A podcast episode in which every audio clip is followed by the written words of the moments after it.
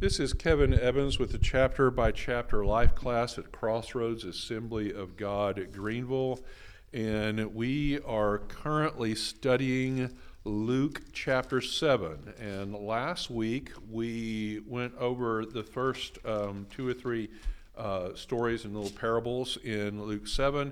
And we stopped at verse 35 because the next story, according to my Bible, is titled Jesus Anointed by a Sinful Woman. And this passage is, uh, the more I dig into it, the more complicated this gets. And I, I, it, it doesn't, it, it's hard for me to let go of it because it doesn't make sense. So, we're going to do a little detective exercise today. Uh, this week, before I start into this, let, let me explain what I mean by detective exercise. I uh, have been researching, uh, you, you, know, I'm into genealogy and I'm about to put this book together for Judy's side of the family. Maybe you should have been a geneticist or something. No, I'm just kidding. Uh, genealogist works for me, yeah. Genealogist. Uh, anyway, I'm, I'm, researching one of her family lines who are named the Catons. And um, uh, I have her, I have this woman who is her great, great, great something grandmother, who I only know as Amelia based upon census records. And that's probably not even her real name. That's a short for probably Camilla, since she has numerous descendants who are named Carmilla, and there are no more Amelias. You know what I mean? So, anyway, I don't even know her name for real. I don't know her maiden name, and I don't know who her husband was because she was came out of the wilderness as a widow, and I never. I, you know, it's always Grandma Millie that everyone refers to, but we don't know who Dad, Grandpa was. So I'm after that. And I traced her back to this county in North Carolina called Davie. And uh, Davie County is where um, it's unrelated, but well, Daniel Boone's parents lived. Daniel Boone grew up in the middle of the woods hunting bar in North Carolina in Davie County, and the Catons showed up shortly thereafter, if not slightly before they mm-hmm. did, you know, it, when it was wilderness. There aren't many records for people living in the wilderness, by the way. Which makes sense. I wouldn't think so. Because there's no courthouse Yeah. and no church. They're just, they're just people living in the woods. Yeah, it's just At best, they write something down in a Bible, and that makes it legal, you know. Yeah. Uh, but and, and there aren't a whole lot of Bible records on on Ancestry.com. What you have are censuses. So I put my nose to the grindstone to find the husband of Amelia Caton. So what I did is I spent three days, Oh. about nine hours a day, finding every record for anyone named Caton, covering a 60 year span in Davie County. wow. And I laid them all out. And then I researched every one of the men who were in the right age range and matched them up with a wife to try to find somebody loose that was not married. You know what I'm saying? yeah, man, Detective Kevin is on the case. Yes. Uh-huh. Teasing me about coming to the store every day, and I told you, you said some of the shooters that you was like, you used to She's talking about me in the middle of my story. That hurts my feelings. And you just admitted it. I, I haven't even started my lesson, and I've, you know, and I've lost them. That's what happens when you let your wife into your class. But he's on the Who knows? She's probably saying get But to he's the on point or something. computer No, Yeah. I'm just kidding, I'm. I'm getting to my I point. don't care about my family uh, that used in the She wilderness. she doesn't care about her family. I care more about her. Those family. are dead people that I've never met. So, I trace it down to this one old The man, guy thing, I, I find And- this stuff fascinating also. And I'm trying to make this one guy. He's the one guy because I, matched every other male in the county to somebody else. I've got one candidate. You know, if you if you've got a choice of one, what's your answer? You know, What? I mean, yeah, it, it's that guy. So and so, I but he's twice her age, and, but that's not that unusual in the in on the prairie, you know, and, or actually in this case in the woods. And so, uh, and so I'm trying to figure out how this works. Now he's got two households. He's got this household here, and there's this one over here. And I, I have to come up with this big long scenario about why this man has two houses in the same census. And I came up with one because, you know, I've done this before and I, I know stories from other families where that's kind of happened. And I come up with a reasonable explanation and I, I wrote up this whole thing and it was a stretch. Too far of a stretch. Probably. Let's hear it. In, in logic, Andrew, have you ever heard of a concept called Occam's razor? Yes, I do. Please explain to us what Occam's razor means, Andrew. All right, just to put it in a nutshell for y'all folks, Okay. Occam's razor is basically do not add more causation beyond necessity and all that stuff. To give you a thought experiment, imagine you have a child that. Okay, imagine. Oh, go ahead. Anyway, sorry. Imagine, let's say you came back home and the house is a mess. It's all over the place. There's toys everywhere. You have two explanations that We've equally ex- explain the data. One, maybe your child, you know, left the toys all over the place and and didn't pick up his toys, or maybe a group of burglars were searching That's for fun. some treasure or something like that, then they left or something. They both equally explain the data, but which one is the most likely answer? It's obviously the simplest Does- explanation. So if I can distill that for the rest of the internet, the simplest answer is most likely to be true. Exactly. Okay. I hope I did a good job in explaining. You, you did. It was wonderful, actually. I think we covered the whole intellectual range now. Uh, so the simplest answer is most likely to be true. If you have a really complicated answer and there's a simpler one, probably you're wrong, Yep. right? So I had this complicated story, and I'd even go so far as to type up that story and I send it to another researcher because you know here's the answer because this fits. I made all the pieces fit. Look how wonderful I am. That's basically what I told her. And then I'm looking at it. Uh, actually, it was last night, and and I realized that there was this one guy on an old census that doesn't have a name on it because they, they have the, the head of household and then they have all the kids in an age range. And I was either averaging the ages or I was figuring them low. He had a Charles, the guy that I, the old man that I thought was the husband, actually had a son that if I take it at the highest age range in the census, would have been exactly the same age as the woman I'm trying to pair it with. So he didn't work really well as being the old man marrying her, but if it was the son, it explained everything. And all the households worked, it all made sense. I actually, I didn't have the name and I missed the one age. And so she didn't marry Charles, she married Charles's son. Charles is the father in law. She's living next door to her father in law.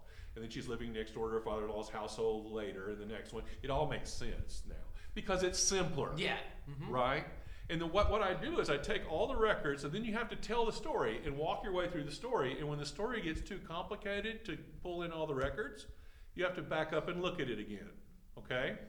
So I tell you all of that because we are about to look at this passage at verse 36, and it appears in all the Gospels, all four Gospels, and none of them are alike. It's like researching genealogy when the records don't match and all the ages don't match, and you have to have some kind of explanation as to how it all fits.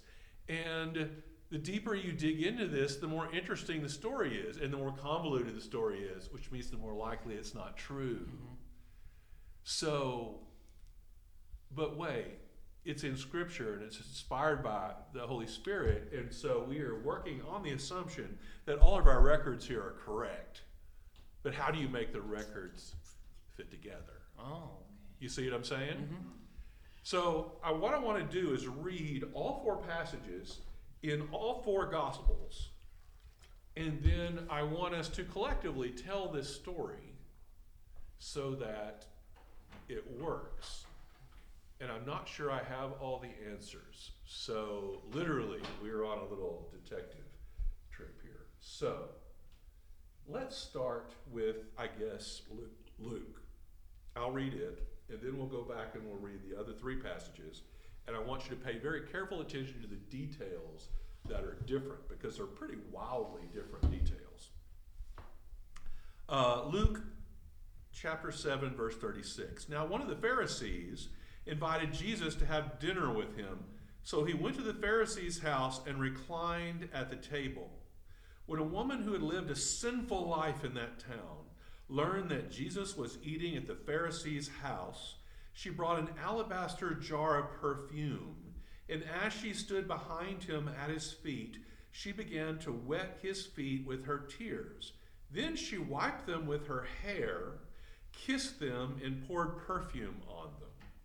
When the Pharisee who had invited him saw this, he said to himself, If this man were a prophet, he would know who's touching him, what kind of woman she is, that she is a sinner. So the Pharisee is being a Pharisee mm-hmm. there.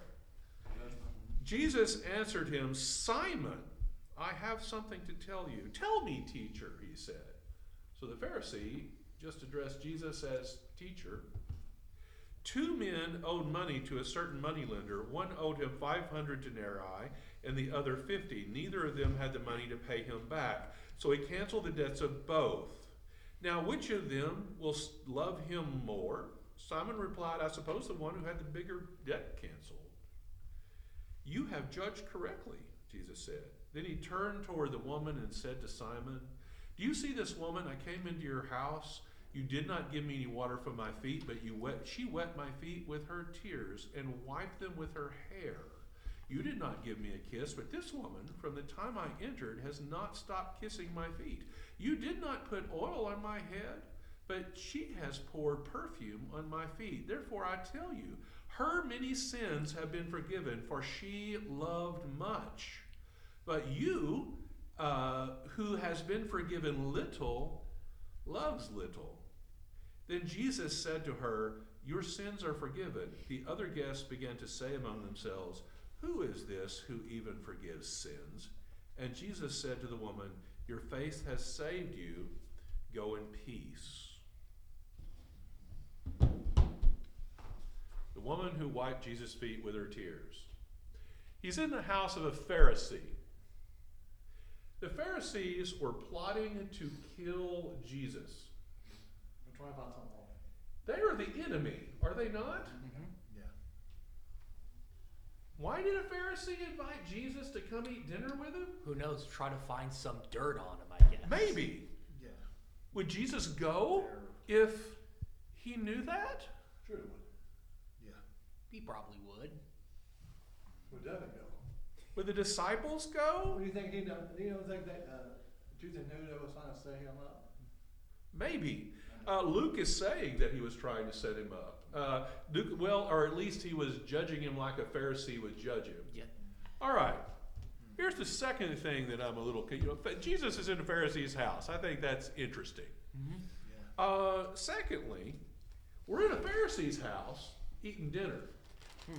Now he is a snooty religious, you know, big Yeah. shot. Yep. And a wanton woman, a sinful woman, may probably a prostitute. We really don't know the details of that. Someone that is seen as lowly and sinful comes in and washes Jesus' feet. How did she get in the door? You you don't know. It could, that could be outside. She, Who who knows? Maybe the, No, this is in the house, I think. Well, a house, it could be the whole outside house. Went to the Pharisee's house and reclined at the table. They's inside the enter there, Lester. That's her. You know, I'm, I'm going. maybe at it's an open door invitation. I don't know. I don't think so. Probably not not. in a Pharisee. How could you recline sitting at the table? That's what they do. It, the table is low, and they're sitting in really low seats, and you and you lay out. That's how that's how they ate in the Middle East and still do. Okay. Um, and it was common when you came to a person's house to have for for a servant to wash your feet because you're walking in sandals and you don't want to track dirt into the house. You know that's the basic idea. And so uh, you kind of washed up at the door, and then you sat down, and uh, and then you put your shoes on when you leave again. Often you leave your shoe your your sandals out by the door anyway, kind of like the the Asians do. Uh, and so he comes in and nobody washed his feet and this woman comes over and as a servant perhaps and she wa- washing his feet as a servant would be perfectly understandable but she puts oil on it and that's what's different if she just washed his feet like a servant and she was a sinful woman do you think that uh, simon would have cared Probably not. maybe simon employs her Think- she belongs in that household, or she wouldn't be in that household. Maybe, here's an idea. Maybe she's a relative? A disgraced relative? Huh? Did, did I did I did I talk over you, Lester? did. I'm so sorry. What did you say? You talk over. Oh, he forgot already. I was gonna say something, I think that, I think the, when we read the other ones, and go back to the answer to this question. I think so too. But this this brings up, you know, why was she there? And why was Jesus there? Those are the two questions that kind of stand out. It's kind of it's kind of a weird situation. Now, we have to back up a little bit. We have four different witnesses to this. And they're all telling the same story, I think. Now, there are commentators that want to say this happened multiple times because of the differences in all the different details. No. But I don't think so because the conversation that the disciples have afterwards is the same. Mm-hmm. And Luke lifts the conversation I out of one mean, of the like, others. if it's kind of like uh, you're interviewing eyewitnesses, like they might give more details than others, Yeah. but they're overall telling the same story. And I suspect that two of these gospels were eyewitnesses. I think Matthew and John, uh, being apostles and being part of his part of the twelve, uh, could very well have been there. You know, there's a, there are a lot of people there. I suspect there are other Pharisees there. This is a big dinner. They just they just didn't go into the details. And and Christ organization was invited in for dinner, and and the Pharisees have there too. So we're intermingling and pretending to be friends while the Pharisees plan Jesus' death. So, just a quick review in the Gospels. We have Mark, who was Peter's disciple, and Mark starts writing down messages, we can assume, and he covers the last part of Jesus' life and a few of his teachings so that when he preaches, he's got this text that he can be consistent with. That, that's my assumption there. He's preaching to Jews, Mark is. Then we have Matthew, who was an actual apostle and was there. And he reads Mark's gospel and he says, Well, that isn't exactly how that went down. You weren't there, Mark. I was. And Matthew is preaching to Jews hard. He wants them to see Jesus as the Messiah, as the, the fulfillment of Jewish prophecy, because that's how you're going to convince Jews to be Christians.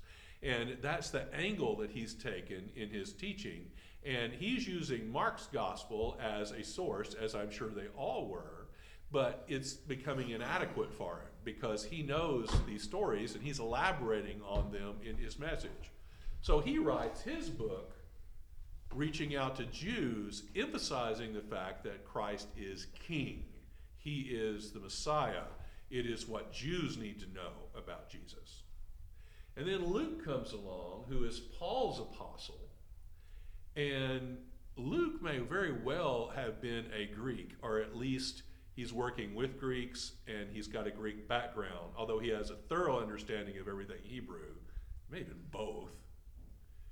Uh, and he's a doctor, and he's focused on details, which I think is really nice. I like details.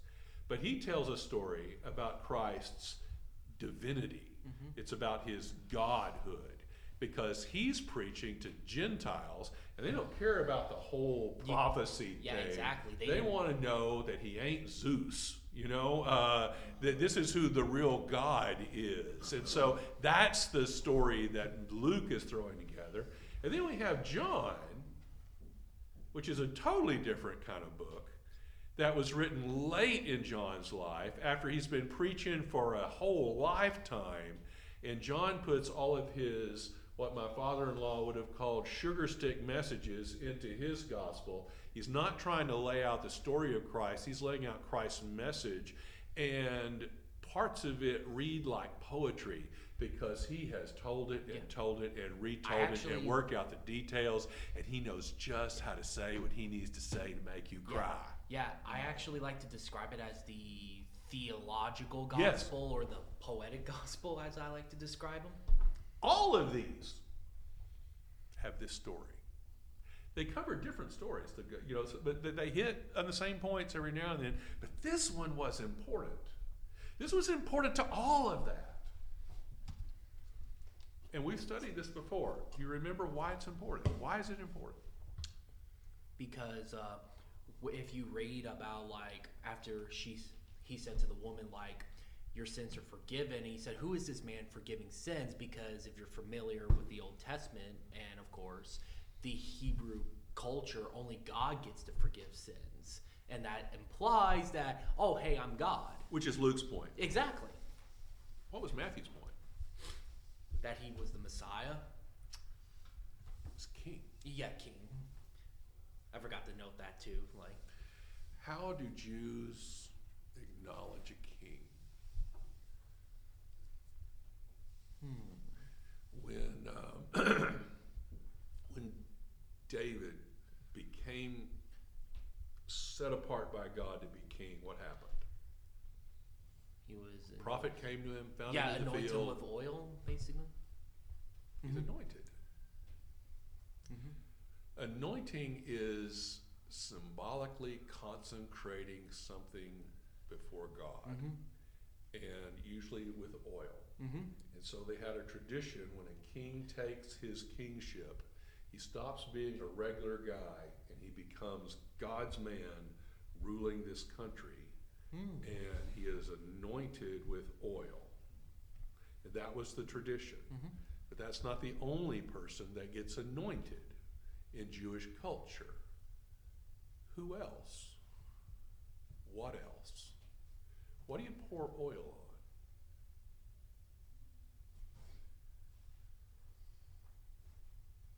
No, I put it in my skillet to cook with. That's a good Close. answer. Close.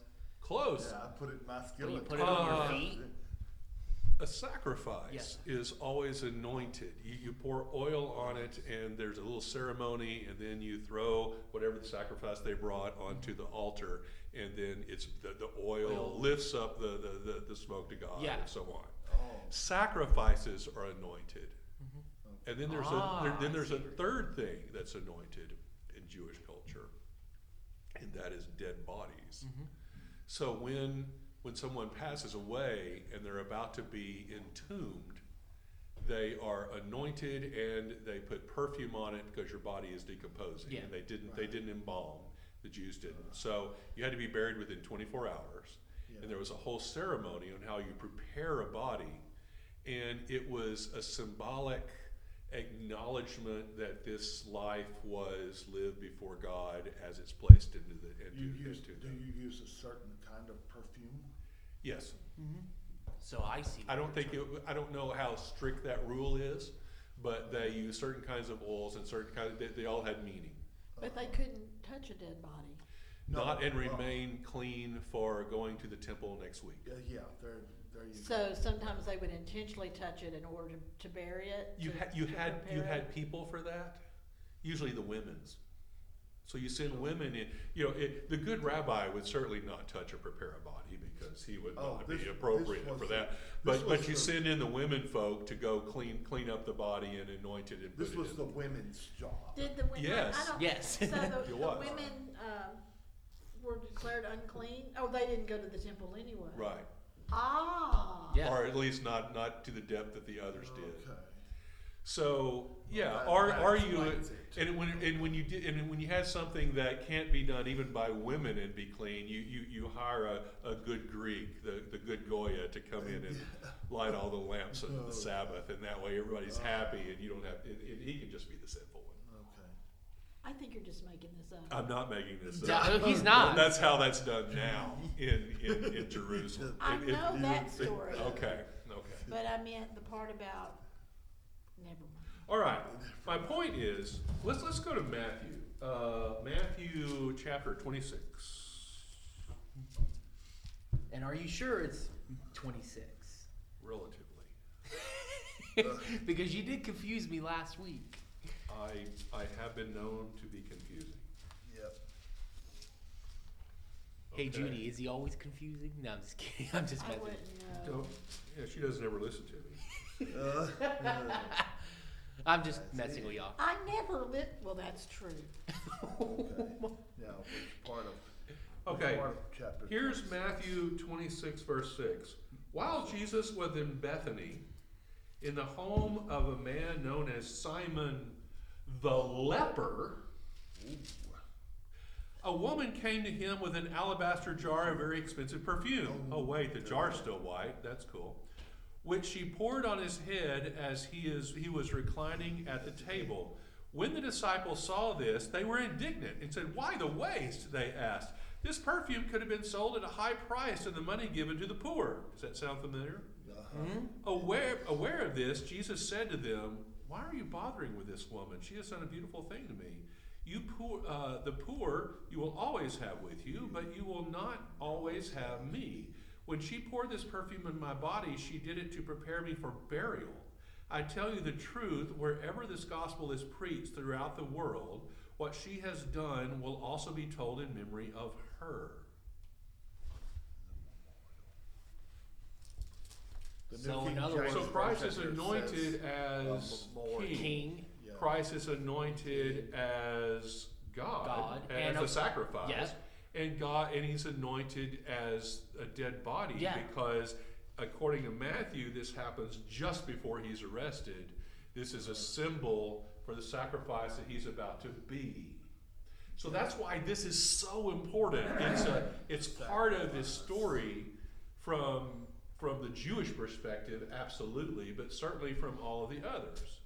But we had Simon the Pharisee in Luke, and here it's Simon the leper.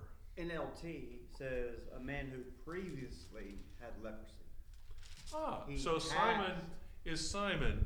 So so he's a Pharisee who had leprosy. Now now think about this a minute. If he's a if he's a working Pharisee in the in the temple and a lawyer and, and handling all of the Jewish whatever, and he gets leprosy, he is ostracized. Remember what happens to lepers? Yep. Uh-huh. He loses his job. Yeah. And he you can't can- go in the temple. He No. can't go into town. you basically are an outcast. You're an outcast. You You live anything. outside the city Yeah. in a leper village, Colony and whatever. your fam- you Yeah. can't work, Yeah. and your family has to support you. You become a poor pauper. Yes. Yeah. So Mhm. was this the leper that Jesus healed? Yeah, Interesting. That's what I was thinking. Probably. Maybe. Because, you know, he followed Jesus after that. Yeah. sure. Yeah. This is the one I was thinking of that So we have a Pharisee who's been healed of leprosy Uh-huh. and comes back to to his old job. But Yeah. now we have a Pharisee who's loyal to Jesus because Jesus healed him and gave him his life back. But he's still a Pharisee, Right. Yeah. Makes sense. right? hmm Yeah. He's still the best. So he's he's trying to make sense of Jesus, and he doesn't understand why he's letting her pour oil on his feet. That Well, looks some of them wrong. Some of them worry about the money it costs. We can, you know, like you- Matthew was saying. True. I True. worry about the money. What can we do with all that we can sow that and, and help a bunch of people? Right, and Matthew does Right. not mention the uh, the woman's character. It, it's unimportant to Matthew, which is strange. Why would that be unimportant to Matthew? Yeah, true. But I think Luke is saying, God is Luke is saying that this woman gave everything she owned. It's all she owned right here. Yeah. She gave her best to God. And that's, you know, and when you need, what, what are you doing? You know, you giving up my best or, Uh huh. you know? She got everything she had to pour, pour it out of God's head. So she's not a wealthy woman. No. So But she she's gave a everything she she's had. a poor woman. And that's what, that's what Jesus wants all to do, give it all. Yes. So so Mary is a poor woman with a sinful past, who is rightfully inside a healed Pharisee's household. Right. Interesting, huh? It's turning into a soap opera. oh wait, it gets better. Yes. Well, I just looked it up and, uh, Google Uh-huh. agrees that the, the- that the leper, the Pharisee and the leper were probably the same guy. Yeah. So I think that's why Jesus was there because he's a follower. He's been healed. And so that's why he got invited into his house. Maybe there's not a whole lot of other Pharisees in that room because they're not that, you know, he is with the enemy, but he is he, he's being cordial to the man that healed him. He recognizes that this is a man who has power. That's why he calls him teacher, because he was healed Oh, by this oh, guy. So this is a friendly household Yeah. run by a Pharisee. Yep, for the most part, except for the Did this woman. woman know that Jesus could pick up her? Well, she cried and poured all of her wealth onto his feet. I think there's a reason for that. What? So I'm thinking yes. She knew, she knew who Jesus was. Mark 13. I was going to make Matthew do all the reading. How did that happen? Did I say Matthew? Yeah, Andrew. You already did that. Mark, yeah, you said Mark Mark. chapter thirteen, 13, 3. thirteen, three.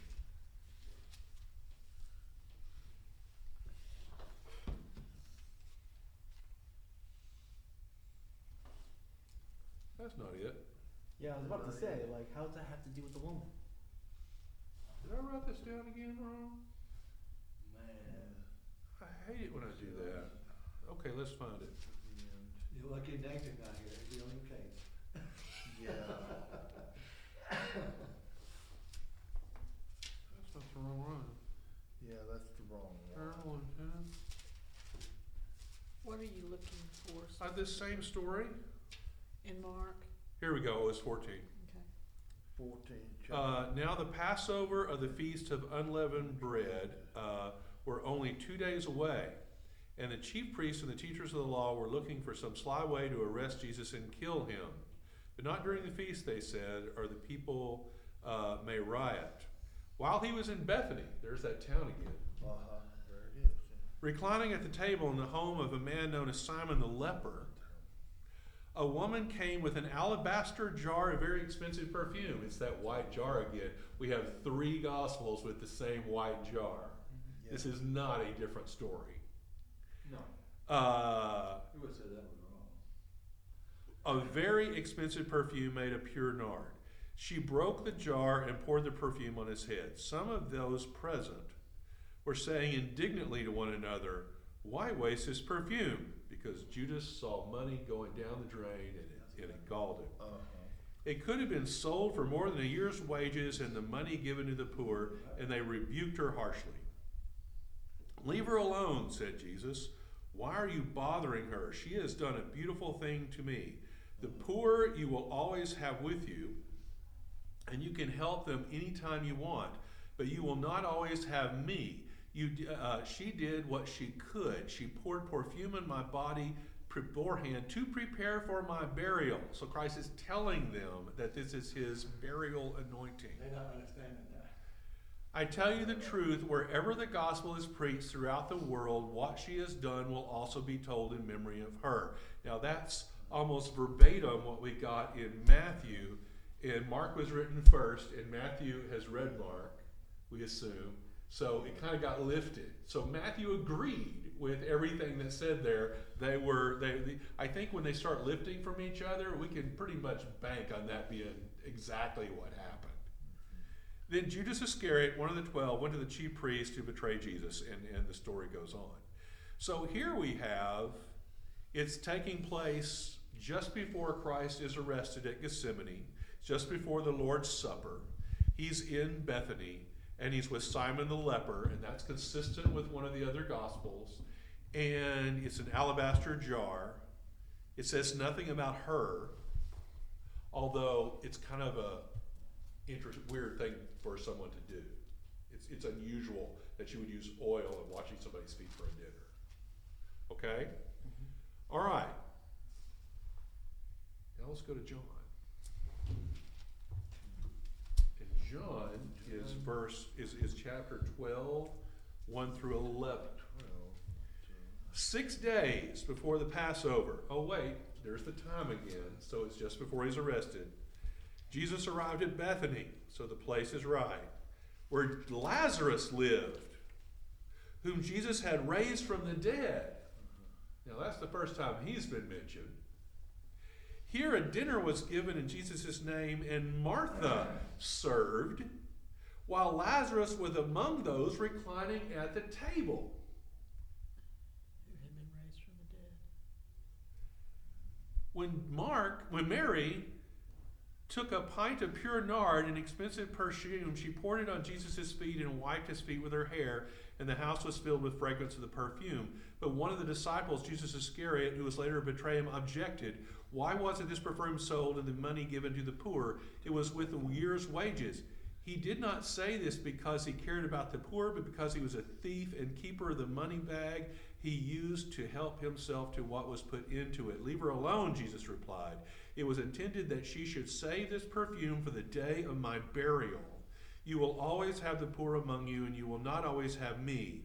Uh, meanwhile, a large crowd of Jews found one that Jesus was there, and then they came out, and because of him, but also to see Lazarus, whom he had raised from the dead. So the chief priests made plans to kill Lazarus as well. For an account of him, many of the Jews were going over to Jesus and putting their faith in him.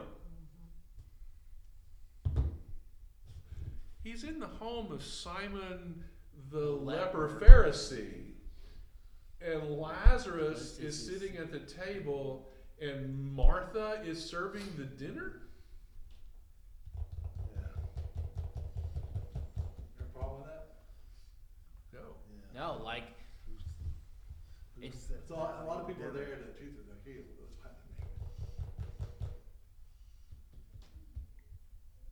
Where did Mary and Martha live? Bethany right? Yeah. Did they, Yeah, I was Is that right? say- Is that the same town? Maybe they're not in their house. Maybe they're all invited, and they're all. Well, why would Martha be serving if she's a guest? Because she's a woman. Well, there's that. and of course uh, she was a prostitute too. I mean, No, that was Mary. well, Mary, sorry. And, we, and, and, and sinful woman. We don't Yeah. know she was a prostitute. Well, right. She was a sinful woman. Well, and poor. I don't know. Remember, Martha was the busybody one that was always going about. Well, Mary was so lazy. Of course she was. Anyway, I think it's you know like because as you pointed out earlier I earlier, think I'm the only man in the history of the gospel that's on Martha's side. Well, Huh? she was just tr- no, no. I'm just saying she was trying. Oh, my. anyway, And- basically, and yeah, she did see Mary as lazy Yeah. Because she wasn't being a good Jewish woman. Yeah, and then, and then, and then, and then Serving- Jesus fussed at her because she she wa- didn't have her priorities straight. But who's going to serve the biscuits? That's what I want to know. anyway, Anyway, uh, Mary and Martha, in all the other stories of Mary and Martha and Lazarus, are a place where Jesus regularly stayed when he came to Jerusalem. They know him well. He raised Lazarus from the dead. Uh, Mary and Martha were both disciples and followers and probably financial supporters of him for a long time. They obviously had a fairly large house because they could accommodate Jesus and all of his hangers on you know, all at the same time, so they could handle 13 people to come crash. Now, admittedly, they were sleeping on pads on the floor, and the, the, the Middle Eastern way is not the Western, so that, that, that that's doable. But uh, what if? Okay, here, here's here's a scenario number one. Lazarus and Simon are related. We don't know this. This is Gospel of Kevin. the gospel What- what if- Kevin, people. What if uh, Lazarus, the leper Pharisee, is actually the head of this household, and I, no, Simon, Simon. the Pharisee leper, uh, is the head of the household, and Lazarus is his son, nephew, cousin who's living there also, and then he's got his two sisters. So Simon is raising his brother's kids who are now adults. Simon is an older man, being a respected Pharisee, you'd have to be, you know, and so and so maybe this is one big household. But that means that That was calling back. well, yes. And so, yeah, it, it's not unusual. And so we have an older man who's raising his kids and he, he gets leprosy and Jesus heals him. And so he becomes a follower. Uh, Mary and Martha, who are living in his household, also become followers. We really don't know that Lazarus becomes a far, far follower, but he dies. And we hear about him when Mary and Martha come saying, Our brother just died.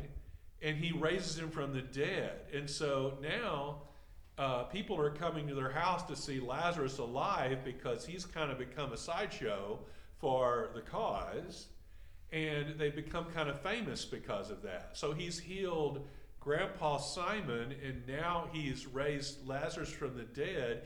And we've got these two women that are living there. One of them is Mary, who is obviously the type A personality that makes these parties happen. She's the one serving everybody coming into this large household. She is in charge of this house. And then we got Mary, who sits around at the feet of the Lord listening, Yeah. The prodigal daughter. who has a sinful past, uh-huh. Like, how dare she? who has shamed the family, and kind of gets picked on by the rest of them when they mention her. Have you noticed that? Mhm. So she's the prodigal daughter. More or less, yeah. More or less, but Christ forgives her sins as well. And so I think the sinful woman is Mary of Bethany, who is related to Simon the leper Pharisee, who is the brother to Lazarus of, Lef- of Bethany. Does that make sense? Mhm. Well, that's a complicated answer, though. You don't know that. It is a complicated answer. But hey, he's trying to come up with inference to the best explanation. It's a word. That's what it, that's what it seems like anyway. Here's scenario The number word two. According to Kevin. Here's simpler. Here's simpler. Simon, the old man leper, has invited people to his house and is having a dinner, and he has employed his neighbor, Martha, to serve it. No, that is not a good answer. That's not a good answer? And the reason is, if he had employed her, then it would have been her job, and she wouldn't be mad at the other lady for not helping. Well, that doesn't happen here. But then the other lady comes in and she washes people with hair, which, uh, Why are you downing her? huh? Why are you downing her? I'm not. I mean, you mm-hmm. probably think it's a little weird to wash people's feet with their hair, I guess. I don't know. Maybe that could be. It's a little overly sensuous for for an anointing. I do not Oh. think so. Okay. I don't know. I just think it's kind of weird to point. wash I- I- I people's don't feet. know. with- I- Okay, well, explain. Explain point. then. Explain. Well, it's just so humble. It is so humble. She doesn't have a, a towel. She uses her hair. She uses whatever she has, and she she sees the point when her sister does not. And Jesus is about to die, and I think she senses, or maybe even knows that, but perhaps something that she's heard gossip down the way. Yeah. And she is preparing Jesus for his burial, which is far more important to, than the biscuits being ready. Yeah. And I think that sometimes the simplest of people are some people in the lower, I don't know how you would say it. Oh, just lower go there. categories. Well, I don't, I don't know how to phrase that, but look, I do know how to The phrase it. The lower classes. No, let's just Okay. put it this way. Let's Some- call them the simple folk. Sometimes a little child has more wisdom than an adult. Okay. And I think this little child who had all this sin in her life was worshiping her Savior. Yeah. And it's a, it is, I, I, it is such a beautiful, I wrote a song about this one time. Really? Yeah, I did. It is an absolute beautiful story of someone washing Jesus' feet with their hair. She didn't care that she was getting oil all in her hair. Mm-hmm. She didn't care what people were thinking about her. Anyway, it's it's a powerful picture. It's kind of like, uh, Just came uh, right in and done it. they were saying, uh, Jesus saying, uh, he was talking about his repentance being crucified. Maybe she believed it, and some disciples did not believe it. Yes. So, she believed what Jesus was saying. Yeah. You know, if I were writing this story for uh, the, the eventual movie, uh, Mary is the younger daughter. She's the, the wild teenager. And uh, they caught her with some boy down the road. And that has disgraced the family since Grandpa is a Pharisee. It's like, how dare you hang out with a boy? And they are shunning her as a family because they are good little Jewish people. And she is the uh, black sheep daughter that we keep in the She's back the room. rebellious one. and she is the one that it does all you know we, we, want- we basically she does all the dirty work around here because she's the on the bottom of the totem pole does that make sense? Mm-hmm. Yeah. and christ forgives her. And martha is the much older daughter who's running the household for grandpa. Supposedly the responsible daughter. I yes. Guess. and so i think that works. I don't know that mary is a prostitute. He doesn't say prostitute. I, I think that's what that means, and I think she is keenly aware of the forgiveness that Christ has given her, and that's what's made her so uh, intensely uh, responsive to it. You know, and I also just imagine, don't know, but I imagine that her hair was very long. Yeah. Not just shoulder length, Yeah. but perhaps almost close to her feet. I mean, long. I don't know that. Yeah, But just- that though. Oh, just mean, get that picture. She, you know. I oh. And Simon, and, and Jesus is, I think Jesus is is a common guest in this house because he says, "You didn't kiss my, wash my feet. You didn't anoint my head." Well, if they were having a formal dinner, he, they would have because that's kind of part of the formal dinner. But it's kind of like when you walk into someone's house where you're not often there, they invite you in, sit you down on the really nice sofa, and give you a cup of coffee. But if you come in every day, they go, "Hey," and walk out of the room. You know what I mean? Because you're there all the time. I don't have to go out of my way to, you know, yeah, exactly. And so I think he's kind of reached that uh, jaded level of presence in Simon's house. Does that make sense? Yeah. Okay. So so that's how I think this works. These are this is not four different instances. I know that. And uh, Simon and Lazarus are kin. I'm thinking Simon's grandpa. How do And you, I'm sorry, how do you know that? You because he's the head of the household, it's usually the elder male.